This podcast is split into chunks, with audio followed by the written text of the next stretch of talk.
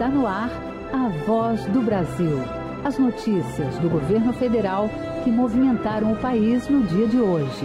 Boa noite. Boa noite para você que nos acompanha em todo o país. Sexta-feira, vinte e três de fevereiro de dois mil e vinte e quatro. E vamos ao destaque do dia. doze milhões de brasileiros já limparam o nome com Desenrola Brasil. Débitos renegociados chegam a trinta e cinco bilhões e seiscentos milhões de reais. E prazo para renegociar dívida está no fim. Luana Karen. Quem tem dívida com banco ou conta de luz ou telefone atrasada tem só até o dia trinta e um de março para participar do Desenrola. E também na Voz do Brasil de hoje. Presidente Lula inaugura terminal de integração de transporte público no Rio de Janeiro. A obra contou com financiamento federal de um bilhão e duzentos milhões de reais. Brasil e outros países unidos para combater a miséria. Vamos falar sobre a aliança global contra a fome e a pobreza que o Brasil está propondo no G vinte, o grupo das maiores economias do mundo. Tema da entrevista com o ministro do Desenvolvimento e Assistência Social, Família e Combate à Fome, Wellington Dias. Hoje Hoje na apresentação, eu, Mariana Jungmann e Luciano Seixas. E assista a gente ao vivo, acesse o canal Gov no YouTube.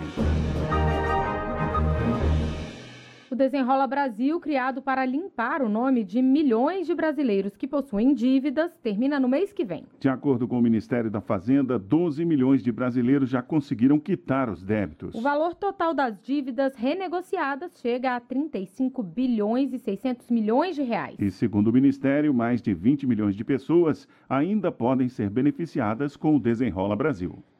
Durante anos, o cabeleireiro Edinaldo Almeida, de Brasília, tentou renegociar as duas dívidas que possuía, mas ele diz que as contas ficaram impagáveis. Uma chegou a vinte e cinco mil reais e a outra dezoito mil. Foi só com o Desenrola Brasil do governo federal que o Edinaldo conseguiu quitar as dívidas. E o desconto surpreendeu. Tudo saiu por cerca de quinhentos reais. Eu já não podia comprar nada, já não podia fazer negociação nenhuma. Tudo que eu tinha que fazer, eu tinha que ficar pegando o nome de irmão para poder fazer. Não tinha cartão, não tinha nada. Eu foi muito simples, foi super rápido. Acho que cinco dias, parece, meu nome já estava limpo, já estou completamente aí limpinho. Mas o prazo para aproveitar os descontos de até noventa e seis por cento nas contas atrasadas está acabando. Quem tem dívida com banco ou conta de luz ou telefone atrasada entre dois mil e dezenove e dois mil e vinte e dois ganha até dois salários mínimos ou está inscrito no Cadastro Único de Programas Sociais do Governo Federal tem só até o dia trinta e um de março para participar do Desenrola. Segundo Alexandre Ferreira, diretor de programa da Secretaria de Reformas Econômicas do Ministério da Fazenda, além do desconto, a pessoa pode juntar todas as dívidas, parcelar tudo em até sessenta meses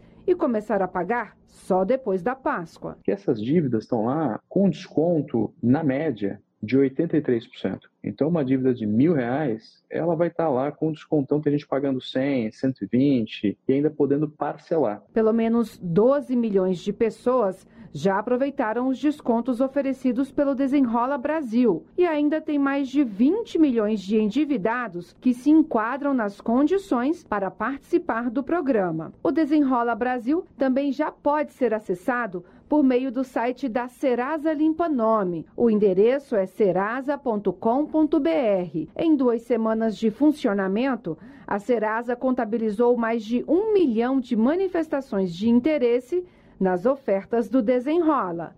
Reportagem Luana Karen. Se você quer saber se tem como renegociar as dívidas pelo Desenrola Brasil, acesse a página do programa na internet em desenrola ponto gov ponto br. O Concurso Público Nacional Unificado é o maior concurso da história do país. Hoje, o Ministério da Gestão e da Inovação em Serviços Públicos divulgou um balanço das inscrições. O Concurso Público Nacional Unificado já é o maior já realizado no país. Segundo o Ministério da Gestão e da Inovação em Serviços Públicos, dois milhões cento e quarenta e quatro mil pessoas tiveram as inscrições confirmadas. Mais da metade dos candidatos inscritos, cinquenta e seis por cento, são mulheres. São Paulo foi o estado com o maior número de inscritos. Segundo o coordenador de logística do Concurso Nacional Unificado, Alexandre Retamal, órgãos federais vão garantir segurança e lisura no concurso público. Temos desde a Casa Civil da Presidência da República, o Ministério da Justiça e da Segurança Pública atuando desde a execução e da elaboração do plano de segurança, mas também disponibilizando a Força Nacional, a atuação da Polícia Federal, da Polícia Rodoviária Federal, da SECOM, que junto com, conosco aqui do M G I, com a área de cibersegurança do M G I, tem atuado fortemente também para garantir que não haja possibilidade de atuação de quadrilhas que atuam com os crimes digitais. Com quase sete mil vagas em vinte e um órgãos públicos, o Enem dos concursos é a oportunidade para quem sonha em conquistar uma vaga no serviço público. Com uma única inscrição, os candidatos poderão disputar diversos cargos pelo país, desde que sejam de uma mesma área de atuação. As provas serão no dia cinco de maio e serão aplicadas pela Fundação Sesgranrio em duzentas e vinte cidades pelo país. A ministra da Gestão e da Inovação em Serviços Públicos, Esther Dweck, disse que cartões de confirmação com os endereços das provas serão divulgados em abril e as convocações dos aprovados em agosto. E lembra aos candidatos que é preciso ficar atento aos locais de inscrições. A partir de vinte e cinco de abril, as pessoas têm que estar atentas para confirmarem dentro da sua página de inscrição o seu local de prova, para ter certeza que recebeu o local de prova, que está a cidade correta, etcétera. Lembrando que você não vai receber em casa, né? Tem que entrar no, no, na página da inscrição com a sua senha, com a sua conta. De acordo com o Ministério da Gestão, os cargos com mais inscritos no Concurso Nacional Unificado foram de técnico em indigenismo da FUNAI, técnico em informações geográficas e estatísticas do I B G E e auditor fiscal do trabalho do Ministério do Trabalho. Reportagem Pablo Mundim. Os moradores do Rio de Janeiro vão contar com um novo corredor de transporte, ligando a Zona Oeste ao centro do Rio. O presidente Lula entregou a última etapa da obra, o terminal intermodal Gentileza, que vai fazer a integração dos ônibus municipais com o veículo leve sobre trilhos e o B R T, um corredor de ônibus de alta capacidade. O terminal intermodal Gentileza é considerado o maior integrador de transporte público da capital carioca, interligando os serviços do B R T Transbrasil, do veículo leve sobre trilhos e dos ônibus municipais. A estimativa é atender cerca de cento e cinquenta mil pessoas por dia. O B R T vai trazer as pessoas que embarcam nas estações ao longo da Avenida Brasil até o terminal Gentileza.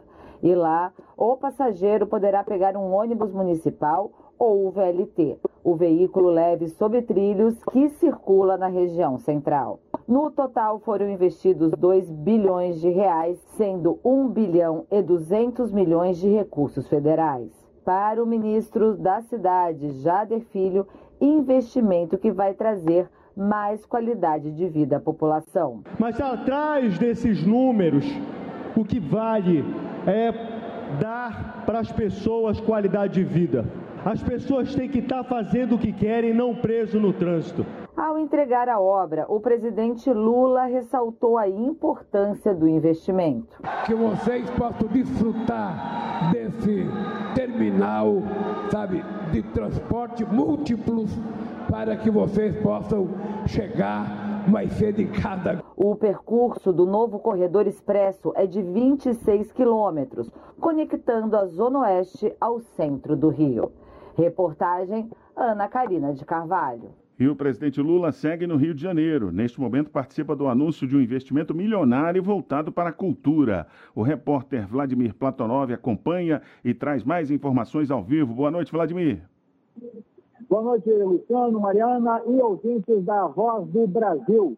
O presidente Lula está aqui no Museu de Arte Moderna do Rio de Janeiro, onde a Petrobras lança a seleção Petrobras Cultural dois mil e vinte e quatro, uma iniciativa que tem como objetivo valorizar a diversidade e a economia criativa. São quatro eixos para os projetos: ícones da cultura brasileira, cinema e cultura digital, promoção e circulação em festivais e festas populares. Vladimir, e qual vai ser o investimento da empresa nos projetos culturais? Olha, segundo a companhia, será o maior investimento da história, no valor de duzentos e cinquenta milhões de reais, por meio da Lei Rouanet e da Lei do Audiovisual. serão priorizados projetos que valorizarem as regionalidades, com patrocínio de longas-metragens, exposições, música, teatro e outras expressões culturais. A iniciativa também quer promover uma maior participação de grupos e segmentos étnicos raciais em situação de vulnerabilidade, prevendo reserva de vagas para projetos que sejam propostos, liderados ou que possuam principalmente integrantes desses grupos. E quem estiver interessado, como faz para se inscrever? As inscrições começam hoje e vão até oito de abril e são gratuitas. Devem ser feitas exclusivamente pela internet no endereço petrobras.com.br barra cultural. A divulgação dos resultados está prevista para julho. Mariana Eliciano. Obrigada, Vladimir Platonov, pela participação ao vivo aqui na Voz do Brasil. Brasil contra fake. Estão circulando por aí notícias falsas de que o governo federal teria mandado fechar as bombas da barragem de Jati, no Ceará. Mas, na verdade, a entrega da água da re... na região ocorre apenas sob demanda da operadora estadual. É falsa a informação que o governo federal mandou fechar as bombas da barragem de Jati, localizada no município de Jati, no Ceará. A entrega de água na região ocorre apenas sob demanda da operadora estadual cearense. O Ministério da Integração e do Desenvolvimento Regional informa que os conjuntos de motobombas da estação do Eixo Norte do projeto de integração do Rio São Francisco tiveram as atividades interrompidas para a realização de manutenção por problemas enfrentados desde dois mil e vinte e dois. Agora, com o acionamento da comporta, as águas percorrerão um total de trezentos quilômetros até o açude Castanhão, passando pelo Riacho Seco, Rio Salgado e Rio Jaguaribe, como explica Giuseppe Vieira, secretário nacional de Segurança Hídrica do Ministério da Integração. Fazendo cumprir a funcionalidade, né, para a qual foi planejado o projeto de integração de São Francisco, nós liberamos essa água no reservatório de Jati e esse reservatório abastece o Cinturão das Águas do Ceará, que é uma obra apoiada pelo governo federal, uma obra do PAC, sendo executada pelo estado do Ceará. Periodicamente, será feito o controle da liberação de água da transposição, priorizando o máximo de recarga do Castanhão com o mínimo de desperdício no trajeto. Na hora de se informar, busque fontes confiáveis. Reportagem George Marques. Para mais informações, acesse gov.br barra Brasil contra Fake. A luta contra a fome e a pobreza será uma das pautas prioritárias do Brasil enquanto ocupar a presidência anual do G vinte. O presidente Lula quer mobilizar o grupo que reúne os países com as maiores economias do mundo e também a União Europeia e a União Africana em torno desse desafio. Para isso, uma aliança global contra a fome e a pobreza está sendo lançada e já foi apresentada aos países africanos. Hoje nós conversamos com o ministro do Desenvolvimento e Assistência Social, Família e Combate à Fome, Wellington Dias, sobre essa proposta e suas negociações. Boa noite, ministro. Boa noite, é um prazer, muito feliz em tratar dessa temática aqui. Ministro, vamos começar explicando para os nossos ouvintes o que é a proposta de uma aliança global contra a fome e a pobreza. De modo prático, o que, que esse pacto sugere que os países façam? Então, o presidente Lula assumiu em Nova Delhi, na Índia, a presidência desses vinte, que agora são vinte e um é, líderes do mundo, porque foi aberto ali a vaga para é, a União Africana, para a África, e o presidente Lula, na presidência do G vinte, já no dia em que teve a aprovação do seu nome, da presidência do Brasil no G vinte, ele já lançou uma proposta que foi aprovada pelos outros presidentes é, ali presentes, é, de uma aliança global contra a fome e a pobreza. Em dois mil e quinze, a ONU aprovou os Objetivos do Milênio, os Objetivos do Desenvolvimento Sustentável. São dezessete metas a serem alcançadas pelo mundo até dois mil e trinta. Ali a fome era em torno de seiscentos milhões de pessoas e ela começou a diminuir. O número de pessoas que passavam fome também diminuir, começou a diminuir é, a pobreza.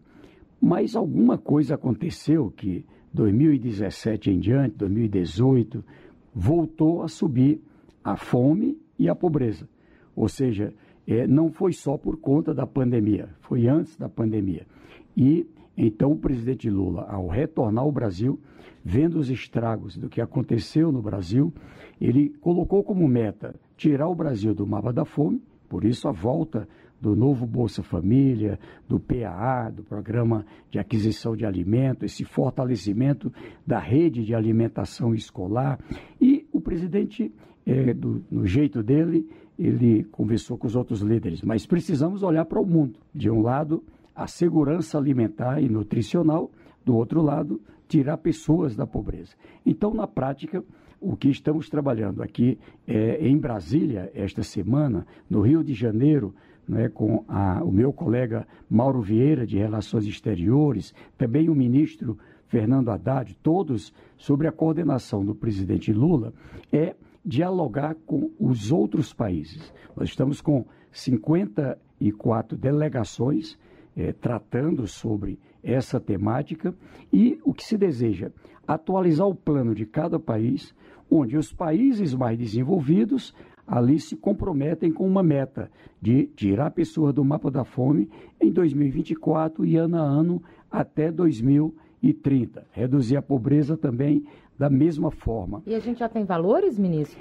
A previsão apresentada agora pelo Banco Mundial é que são necessários cerca de setenta e nove bilhões de dólares por ano, onde os países desenvolvidos, países como o Brasil, esse banca a sua meta.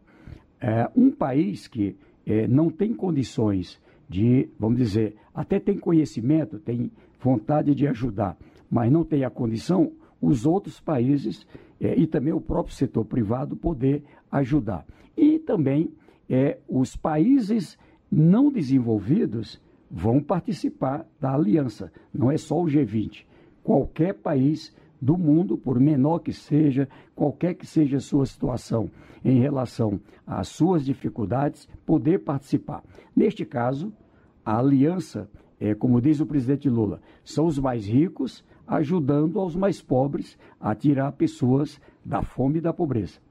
Ministro, o senhor viajou com o presidente Lula para a África para levar essa proposta aos países da União Africana na semana passada. Como é que foi a receptividade dela por lá? Olha, excelente. Ali nós tivemos a presença de cinquenta e cinco países, foi uma reunião muito potente, estava lá também a Liga Árabe, né? E por unanimidade aprovaram é, a participação da União Africana, que agora já participa. E É, isso é potente, porque a gente já tinha conseguido aqui é, também uma, uma é, é, vamos dizer assim, posição de apoio da, dos países da América Latina e do Caribe, são trinta e três países. A União Europeia, que está participando intensamente, nós temos o G sete, são os países mais ricos do mundo, a os países da América do Norte, eu estive lá também participando de uma agenda em Washington, é, e o objetivo é que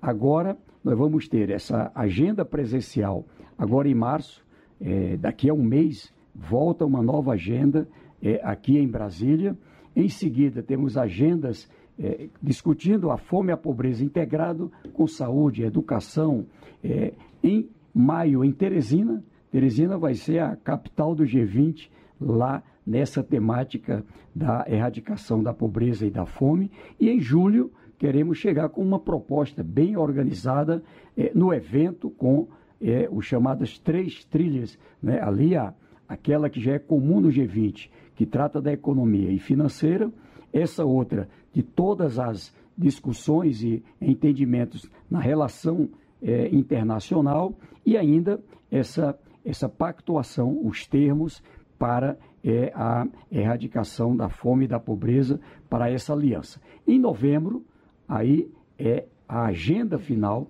onde teremos os chefes de Estado, os presidentes dos vários países, aqui com o presidente Lula, também no Rio de Janeiro, e aí o que se espera? A aprovação. Esperamos desenhar, por exemplo, uma cesta de propostas, propostas que já se comprovaram eficientes, ou seja, já testada e comprovada. A transferência de renda condicionada, como é o caso do Bolsa Família, ela hoje é praticamente uma unanimidade. Se repassa ali um recurso, mas em compensação, saúde, educação, qualificação e assim um conjunto de outras propostas dos vários países do mundo. E quem participar da aliança pode elaborar soberanamente o seu plano, mas levar em conta aquilo que já foi testado e tem eficiência. Ministro, a entrada da União Africana como membro permanente do G vinte favorece o sucesso dessa aliança global contra a fome e a pobreza? Por exemplo, aproxima mais os países mais ricos dos mais pobres e busca aí essa redução das desigualdades? Com certeza. O presidente Lula tem uma visão que faz o mundo refletir sobre o olhar no que ele chama é, dessa área não é, do é, sul-sul, desse entendimento aqui da América do Sul, com a África, com países árabes. Por quê? É a região do mundo que, sim, de um lado tem mais pobreza, mais pessoas passando fome, mais pessoas é, na pobreza. Nós temos cerca de setecentos e trinta e cinco milhões de pessoas que estão desnutridas, que correm risco de vida em relação à falta de alimentação. Mas também é a América do Sul, é essa região da África, onde temos a maior possibilidade do crescimento, ao mesmo tempo, é, de é, produção de alimentos, ou seja, à medida que o Brasil, por exemplo, vai colaborar com o conhecimento. A Embrapa, ela já participa de experiências ajudando países da América do Sul e da África. Ali, quando você tem uma situação, eu me lembro do meu Piauí, ali a gente produzia cerca de oitocentos quilos de milho por hectare. Chega a Embrapa, adota a tecnologia e a gente passa a, sub, a produzir dez toneladas, dez mil quilos por hectare. Ou seja, o alimento produzido ali para, em primeiro lugar, saciar a fome de pessoas que ali vivem, mas também gera renda. Ou seja, é a região do mundo que mais vai crescer. É o sul global, como diz o presidente Lula, é, que terá é, a grande oportunidade neste século. E a união de ricos com os mais pobres é a única solução. Eu digo sempre, o Brasil, não é? Está aí o mundo discutindo guerras, a única guerra que o Brasil defende é contra a fome e a pobreza. E a gente dar as mãos com mais e mais líderes do setor público e do setor privado para esse objetivo. Muito bem, nós conversamos com o ministro do Desenvolvimento e Assistência Social, Família e Combate à Fome, Wellington Dias. Muito obrigado, ministro, por sua entrevista aqui à Voz do Brasil. Eu que agradeço, que Deus aí nos abençoe, porque é uma missão muito elevada, né? Dar as mãos a quem mais precisa.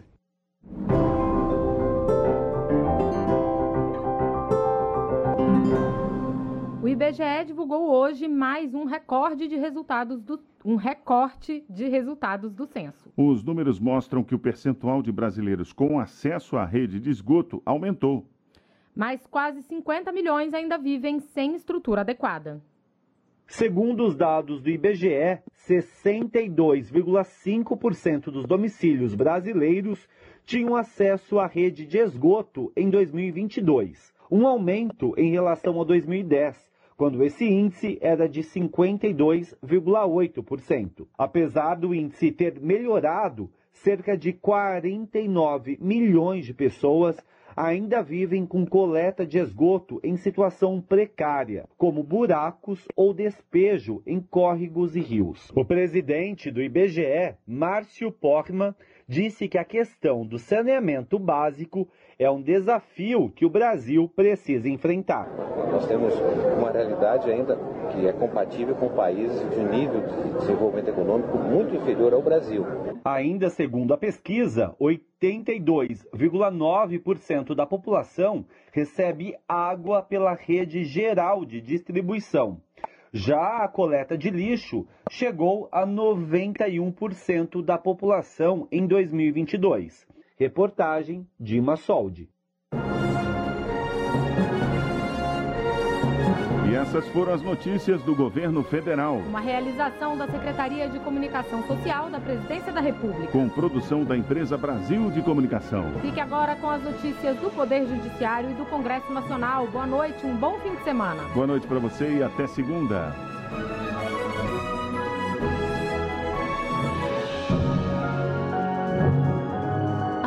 Voz do Brasil. Governo Federal.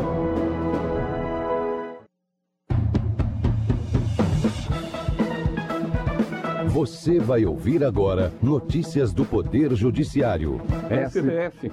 S T F decide que convenções internacionais prevalecem sobre legislação brasileira no transporte de carga do exterior. T S E comemora noventa e dois anos da Justiça Eleitoral. Justiça Federal concede pensão por morte à filha de trabalhador rural. Boa noite, eu sou o William Galvão. E eu sou Walter Lima. Plenário do Supremo Tribunal Federal decide que no caso de transporte aéreo de carga internacional, as convenções de Montreal e Varsóvia têm prevalência em relação ao Código Civil Brasileiro. A decisão se deu em sessão do plenário virtual. Neto Costa. O processo em discussão no Supremo Tribunal Federal trata da responsabilidade da transportadora aérea internacional por danos materiais no transporte de carga, havendo divergência entre o previsto nas convenções de Varsóvia e Montreal e no Código Civil Brasileiro. No julgamento, a maioria do plenário do S T F entendeu que, se houver divergência com o Código Civil Brasileiro, devem ser seguidas as regras dos acordos internacionais.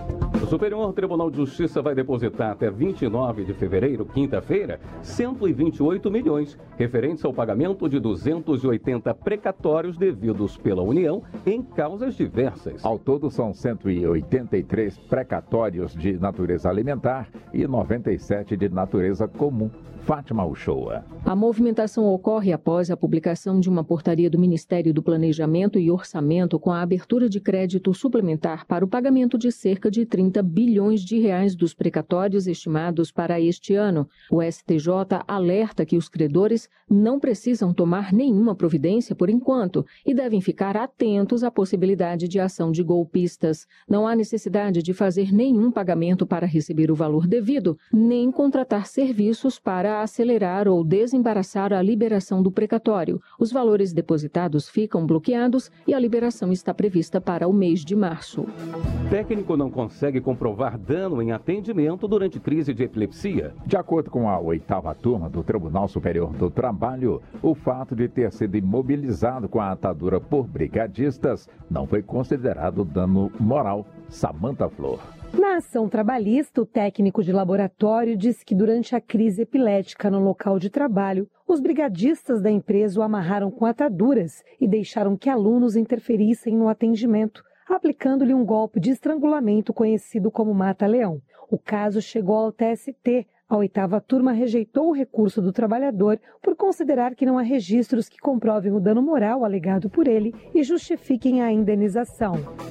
Tribunal Superior Eleitoral comemora os noventa e dois anos da Justiça Eleitoral, celebrado em vinte e quatro de fevereiro. A data marca a instituição do primeiro Código Eleitoral Brasileiro. Letícia Mirelli. Durante sessão plenária do T S E, o presidente da Corte, ministro Alexandre de Moraes, destacou que a Justiça Eleitoral tem como principal missão defender a democracia, uma vez que administra, coordena, organiza e realiza as eleições, além de julgar candidaturas e propagandas eleitorais.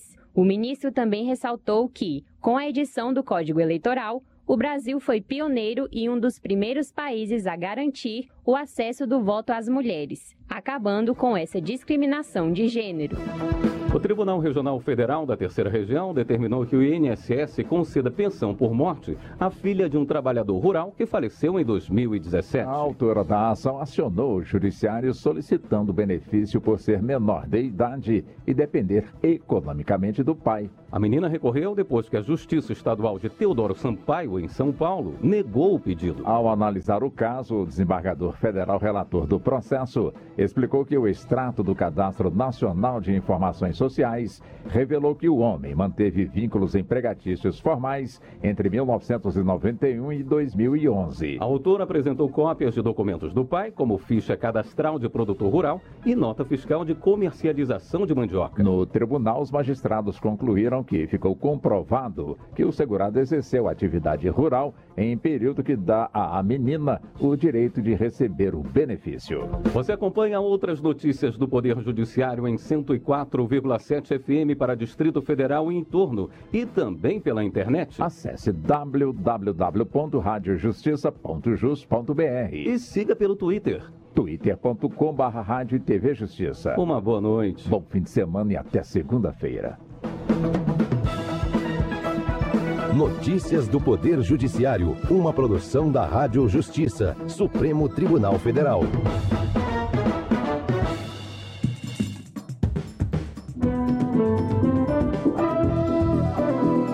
Está no ar o Jornal do Senado. Eu sou Paula Groba. E eu sou Ricardo Nacaoca. E estes são os destaques de hoje do Jornal do Senado, que começa agora. Comissão aprova direito a pagamento de dívidas atrasadas antes de pedido de indenização. Projeto cria medidas para evitar evasão escolar de mães e pais adolescentes. Senado vai criar maratona intelectual para selecionar sugestões que ampliem a transparência pública. Boa noite. Boa noite. Os inadimplentes devem ter o direito de pagar o que devem antes que a obrigação seja convertida em indenização. É o que diz projeto de lei aprovado pela Comissão de Constituição e Justiça, que seguiu para análise do plenário do Senado. Repórter Bruno Lourenço. Hoje, a parte lesada pela inadimplência tem a faculdade de pedir na Justiça o cumprimento do contrato ou requerer diretamente a indenização por perdas e danos. Projeto de lei aprovado pela Comissão de Constituição e Justiça assegura ao devedor o direito de pagar a dívida antes que essa obrigação seja convertida em indenização. A senadora professora Dorinha Seabra, do União Brasil do Tocantins, acredita que a medida simplifica a garantia do direito e ajuda a conservar o acordado nos negócios. Não se pode admitir medidas drásticas para pecadilhos que podem facilmente ser sanados. A proposição em pauta caminha nesse sentido, ao permitir que no lugar da conversão da obrigação em indenização seja deferida ao devedor a faculdade de cumprir diretamente a prestação atrasada quando se tratar de vícios redibitórios, construção, seguros ou responsabilização subsidiária ou solidária, seja a tutela específica, né, de cumprir o que foi acordado. Preocupado com o processo de demarcação de terra indígena no oeste do Paraná, o senador Sérgio Moro sugeriu que a Comissão de Agricultura e Reforma Agrária acompanhe de perto os trabalhos da FUNAI na localidade. A intenção, segundo o parlamentar, é evitar qualquer sensação de insegurança para ambas as partes. Repórter Alexandre Campos. As regras do marco temporal foram promulgadas em dezembro pelo Congresso Nacional, depois da derrubada de veto ao texto da lei sobre esse tema, sancionado em outubro do ano passado. Assim, senadores e deputados fizeram valer o trecho no qual os indígenas terão direito à demarcação apenas das áreas que ocupavam até cinco de outubro de mil novecentos e oitenta e oito, quando a Constituição foi promulgada. O senador Sérgio Moro, do União do Paraná, afirmou que é preciso ter clareza sobre o que vai acontecer no oeste do estado para evitar qualquer sensação de insegurança para ambas as partes. Porque o que acontece ali no oeste do Paraná pode ser um laboratório do que pode acontecer no restante do país se não for respeitada a legislação do marco temporal. E creio que é dever dessa essa Comissão de Agricultura se debruçar sobre esse tema. Por sugestão do senador Jaime Bagatoli e do P L de Rondônia, a Comissão de Agricultura e Reforma Agrária vai discutir também os gargalos e desafios para o escoamento da safra nos próximos anos e a situação da armazenagem de grãos no país. O senador Sérgio Petecão, do P S D do Acre, agradeceu ao presidente do Senado, Rodrigo Pacheco, pelo empenho na criação da Comissão de Segurança Pública e comemorou a aprovação do projeto que restringe o benefício da saída temporária para presos condenados, também conhecida como saidão. Petecão disse esperar que a Câmara Federal faça também a sua parte. O presidente do Senado, Rodrigo Pacheco, exaltou a importância dos trabalhos realizados pela Comissão de Segurança Pública, criada em março de dois mil e vinte e um. É bom que a sociedade saia que o trabalho de uma comissão dessa natureza, que discute temas como esse que nós deliberamos a respeito de legislação sobre execução penal, de saída temporária, de uso de tornozeleira, de progressão de regime, eventualmente de criação de tipos penais e de supressão de tipos penais, é, isso tudo demanda muita responsabilidade, muita discussão, muitas sessões, às vezes, muitas audiências públicas. Então é natural o tempo justamente para poder fazer a maturação desses temas.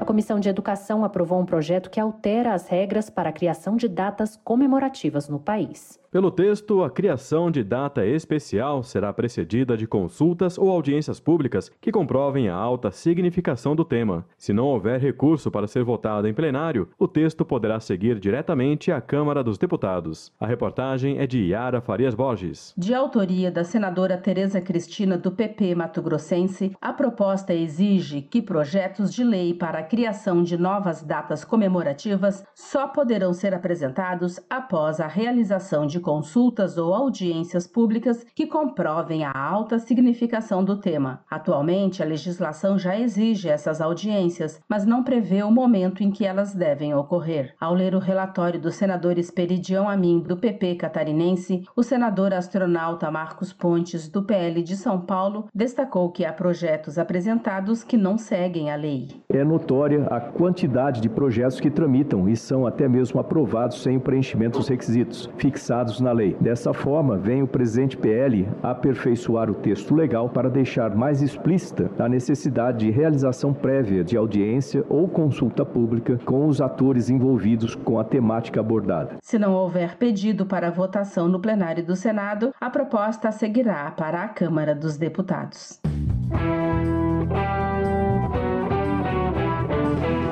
O Senado analisa um projeto de lei que cria medidas para evitar a evasão escolar de mães e pais adolescentes. A proposta prevê que o Estado colabore para que esses jovens consigam frequentar a escola. A repórter Bianca Mingotti tem os detalhes. O projeto, de autoria da senadora Augusta Brito, do P T do Ceará, estabelece como dever do Estado a garantia de condições de acesso e permanência na escola nesses casos, como a oferta de creches e espaços lúdicos adequados no próprio ambiente escolar. Também caberá ao poder público desenvolver e estimular a criação de programas para enfrentar a evasão escolar. Entre outras mudanças previstas, o projeto altera o Estatuto da Criança e do Adolescente para definir multa caso o responsável por estabelecimento educacional deixe de acolher a mãe ou o pai estudante quando precisarem ficar com o filho. A multa varia de mil a três mil reais. Augusta Brito defende que a proposta pode estimular pais adolescentes a mudarem de vida por meio dos estudos. E a gente foi percebendo que esse fator é muito forte do que se diz também a questão do desenvolvimento dessa família, nas questões, eu diria, de conseguir realmente avançar na vida e diminuir a pobreza. Muitas das vezes, né, já estão no extrema pobreza e continuar nesse ciclo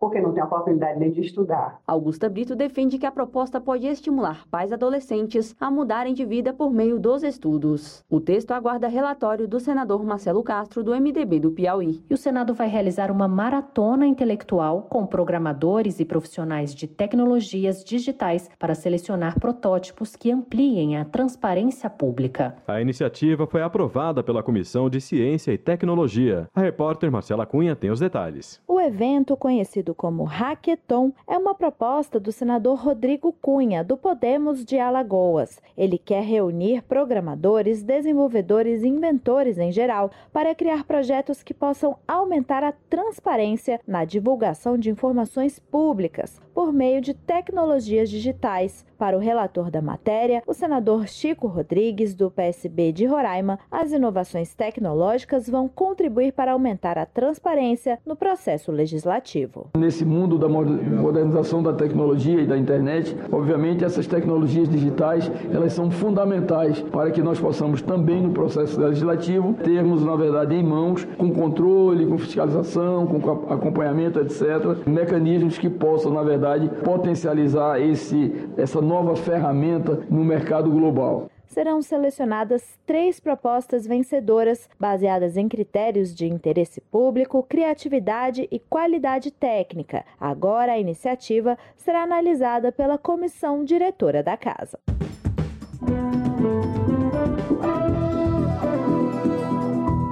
Com trabalhos técnicos de Eliseu Caires, o Jornal do Senado fica por aqui. Acompanhe agora as notícias do Tribunal de Contas da União e da Câmara dos Deputados. Boa noite. Boa noite e um bom fim de semana.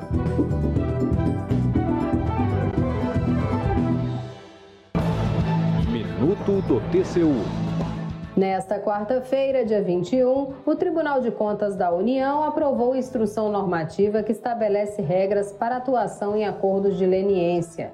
As diretrizes atendem à cooperação técnica firmada em agosto de dois mil e vinte. Além do T C U, participaram a Controladoria Geral da União, a Advocacia Geral da União e o Ministério da Justiça e Segurança Pública. Com a resolução, o Tribunal vai trabalhar a partir das informações repassadas pelos órgãos competentes durante toda a fase de negociação e após a assinatura do acordo de leniência. O T C U não é responsável por firmar esse tipo de acordo. O instrumento é uma forma de fortalecer investigações sobre corrupção no país. Com ele, empresas envolvidas fornecem informações sobre o caso em troca da redução de multas ou outras penalidades. Acesse t c u ponto gov ponto br. T C U - Fiscalização a serviço da sociedade.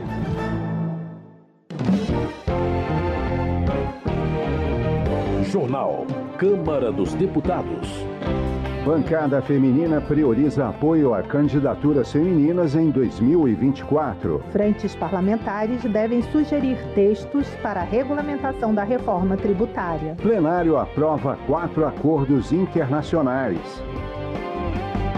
Boa noite. A Câmara dos Deputados aprovou quatro acordos internacionais do Brasil nas áreas de investimentos, serviços aéreos, previdência e transportes. O repórter Antônio Vital tem os detalhes. O primeiro foi assinado pela representação brasileira no Parlamento do Mercosul e trata do reconhecimento pelo Brasil do órgão gestor do Comitê Intergovernamental da Hidrovia Paraguai-Paraná, sediado em Buenos Aires, na Argentina. A proposta faz parte do Acordo de Santa Cruz de la Sierra, que regulamenta a navegação na hidrovia formada pelos rios Paraguai e Paraná. Além do Brasil, fazem parte do acordo a Argentina, a Bolívia, o Paraguai e o Uruguai. O plenário também aprovou o acordo entre o Brasil e a República Tcheca sobre previdência social. Este acordo permite que pessoas com qualquer uma das nacionalidades tenham direito à cobertura previdenciária se trabalharem nos dois países.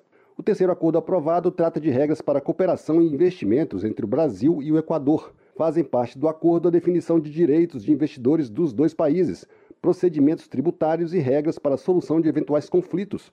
O objetivo é conferir previsibilidade e segurança jurídica a empresas e investidores.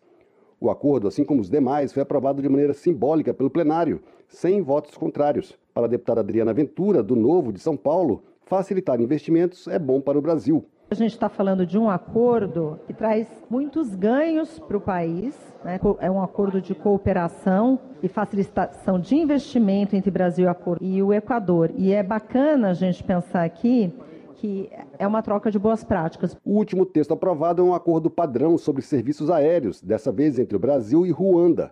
O acordo é parecido com o que o Brasil assinou com outros países, com base na política de céus abertos, em que duas nações flexibilizam as regras para os voos comerciais. Os quatro acordos aprovados foram enviados para o Senado. Eles só passam a valer oficialmente depois de aprovados pelas duas casas do Congresso. Da Rádio Câmara de Brasília, Antônio Vital. Política. Declarações do presidente Lula condenando os ataques de Israel à faixa de Gaza repercutiram no plenário da Câmara. Ronaldo Nogueira, do Republicanos do Rio Grande do Sul, critica a comparação feita pelo presidente Lula entre a ação de Israel contra o grupo Hamas e o nazismo. O parlamentar defende o direito de Israel combater o terrorismo em seu território. Pastor Marco Feliciano, do P L de São Paulo, julga inadequada e ofensiva a fala de Lula.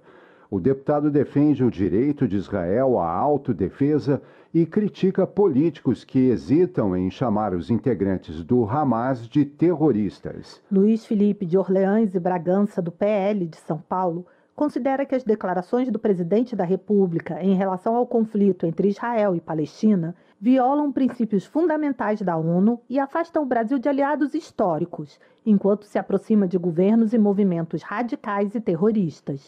Fernanda Melchiona, do PSOL do Rio Grande do Sul, no entanto, ressalta que doze mil crianças palestinas já morreram na guerra no Oriente Médio e cerca de setenta por cento das casas na faixa de Gaza foram destruídas. A parlamentar critica a conivência daqueles que negam ou minimizam a situação enfrentada pelos palestinos. Professora Luciene Cavalcante, do PSOL de São Paulo, afirma que é importante não se calar diante dos ataques de Israel ao povo palestino e dos ataques do Hamas aos civis israelenses. Ela afirma que o Brasil não pode se tornar cúmplice da tragédia humanitária.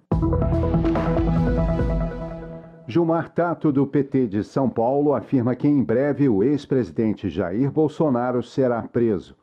O deputado responsabiliza Bolsonaro pela elaboração do documento que ficou conhecido como Minuta do Golpe. Gilmar Tatto cobra explicações do ex-presidente sobre o episódio e cita o depoimento dele à Polícia Federal como crucial para o desenrolar das investigações. Ivan Valente, do PSOL de São Paulo, acredita que Bolsonaro deve ser responsabilizado pelo descaso na saúde pública, ataques ao meio ambiente e educação, além da conspiração contra a democracia. Ivan Valente parabeniza a Polícia Federal, a Procuradoria-Geral da República e o Supremo Tribunal Federal pelo levantamento das provas contra militares e empresários que tramaram um golpe de Estado.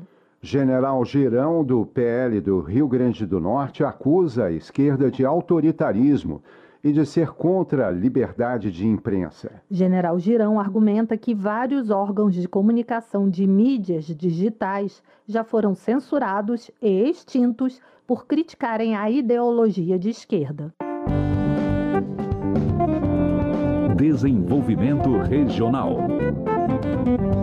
Bibo Nunes, do P L do Rio Grande do Sul, pede celeridade no debate de proposta de sua autoria que estabelece a reserva de cinco por cento das emendas individuais ao projeto de lei orçamentária para o enfrentamento de catástrofes e emergências naturais. Bibo Nunes explica que o valor deverá ser destinado ao órgão federal competente, que fará o repasse rápido no momento em que for necessário. O deputado acredita que, dessa forma, será possível socorrer a população afetada de uma forma mais eficaz diante de situações de crise. Bebeto, do P P do Rio de Janeiro, faz um balanço de sua atuação na Câmara. O parlamentar informa que viabilizou cerca de trinta e quatro milhões de reais para a saúde do município de São João de Meriti. De acordo com Bebeto, os recursos servirão para concluir obras hospitalares e melhorar a infraestrutura municipal. O parlamentar assegura aos moradores de São João de Meriti que mais investimentos serão destinados para a cidade ao longo de dois mil e vinte e quatro. Mariana Carvalho, do Republicanos do Maranhão, manifesta orgulho em representar sua cidade natal, Imperatriz. No entanto, a parlamentar analisa que as riquezas naturais da região, como os lençóis maranhenses e o rio Tocantins, contrastam com a má gestão do Estado. De acordo com Mariana Carvalho, o reajuste do I C M S, o aumento no custo do licenciamento de veículos e a crise na segurança pública são evidências da falta de sensibilidade e de compromisso do governo local com o povo. Previdência.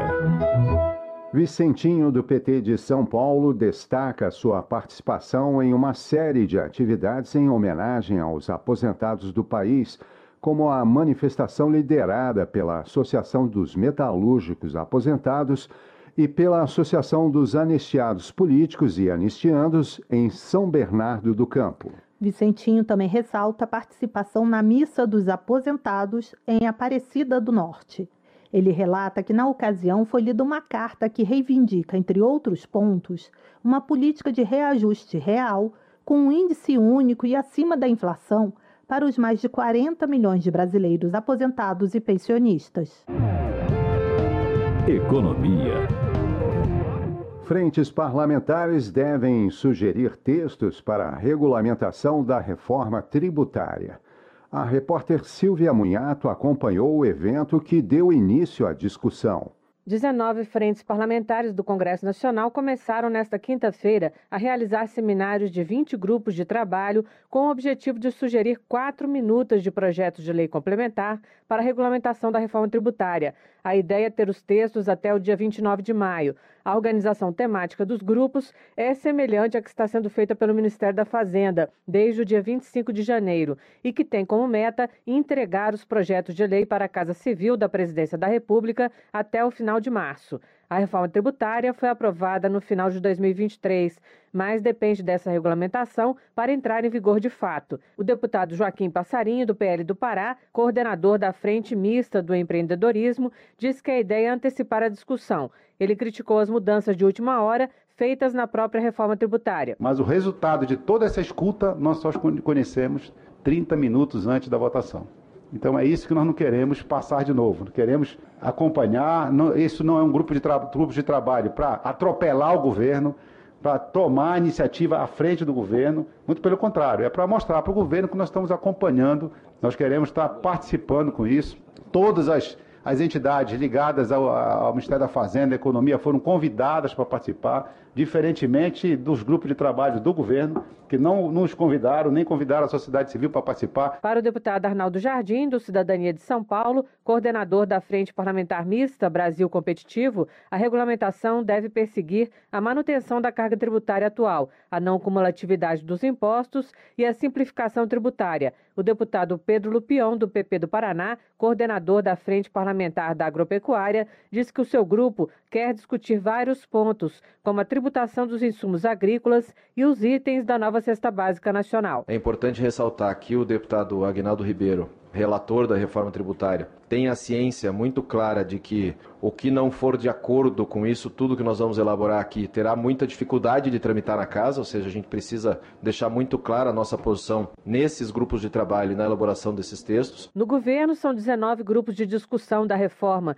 que tratam de temas como regimes específicos, imunidades, transição para os novos impostos, cesta básica, cashback, distribuição do imposto sobre bens e serviços e imposto seletivo. Em entrevistas à imprensa, o secretário extraordinário da reforma tributária, Bernard Api, tem afirmado que a ideia é ter um projeto sobre a regulamentação do I B S e da contribuição sobre bens e serviços, outro sobre o comitê gestor do I B S, outro sobre o imposto seletivo e um quarto sobre o processo administrativo fiscal. A reforma tributária elimina PIS, COFINS, I P I, I C M S e I S S e cria dois tributos sobre o consumo, o I B S e a C B S. Eles serão iguais, mas o I B S será gerido pelos estados e municípios e a C B S pelo governo federal. Da Rádio Câmara de Brasília, Silvia Minhato. Zé Neto, do P T da Bahia, destaca a importância da aprovação da reforma tributária após mais de quarenta anos de debate. Ele ressalta a necessidade de ainda regulamentar alguns pontos da lei, como o tratamento tributário da cesta básica e a distribuição dos recursos do Imposto sobre Bens e Serviços, o I B S. Zé Neto também enfatiza a necessidade de tratar com equilíbrio e maturidade os diversos regimes específicos criados pela reforma, garantindo que as regras tributárias se adaptem às particularidades da economia brasileira. Bom Gás, do P T do Rio Grande do Sul, defende uma redução significativa da taxa de juros fixada pelo Banco Central. O parlamentar argumenta que o índice atual resulta em gastos excessivos com o pagamento de juros da dívida, prejudicando investimentos em áreas essenciais, como a saúde e educação. Bom Gás acredita que a redução da Selic é fundamental no processo de construção de uma política econômica mais favorável para alcançar metas de crescimento sustentável e de desenvolvimento industrial e para a retomada da geração de empregos. Agricultura. Rodolfo Nogueira, do P L de Mato Grosso do Sul, propõe a prorrogação do prazo para o pagamento das dívidas de produtores rurais com o vencimento a partir de trinta de março. Segundo o deputado, o homem do campo tem sido penalizado pelo clima, pelo atual governo e pelos preços das commodities. Rodolfo Nogueira reclama que o governo elegeu o agronegócio como seu principal inimigo e esqueceu que o setor primário é responsável por trinta por cento dos empregos formais no país. João Daniel, do P T, agradece ao governo federal, em especial ao Ministério do Trabalho, o apoio dedicado à resolução de questões relacionadas à mandiocultura e às casas de farinha da região de Campo do Brito, São Domingo e Lagarto, em Sergipe. De acordo com João Daniel, as atividades desta cultura são desenvolvidas por pequenos agricultores e representam a base da economia local, sendo uma das mais importantes para todo o estado. Duarte Júnior, do P S B, manifesta preocupação com a situação precária do INCRA no Maranhão. Além das péssimas condições de trabalho, o parlamentar menciona a desvalorização dos salários dos servidores que não são reajustados há anos. Duarte Júnior propõe a abertura do diálogo entre os representantes dos servidores e o governo federal, visando garantir uma valorização efetiva para o quadro. O parlamentar lembra que o órgão é essencial para a distribuição de terra e a efetivação da função social da propriedade.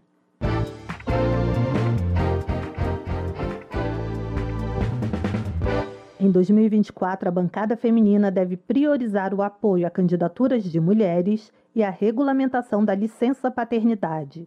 O repórter José Carlos Oliveira acompanhou a entrevista coletiva com um balanço da atuação das deputadas. Com a presença da ministra das Mulheres, Cida Gonçalves, a bancada feminina da Câmara dos Deputados apresentou balanço das atividades em dois mil e vinte e três e as prioridades para dois mil e vinte e quatro. A coordenadora-geral da Secretaria da Mulher, deputada Benedita da Silva, do P T do Rio de Janeiro, anunciou a busca de paridade entre homens e mulheres nos espaços de poder, bem acima da cota de trinta por cento prevista nas candidaturas para os parlamentos federal, estaduais e municipais.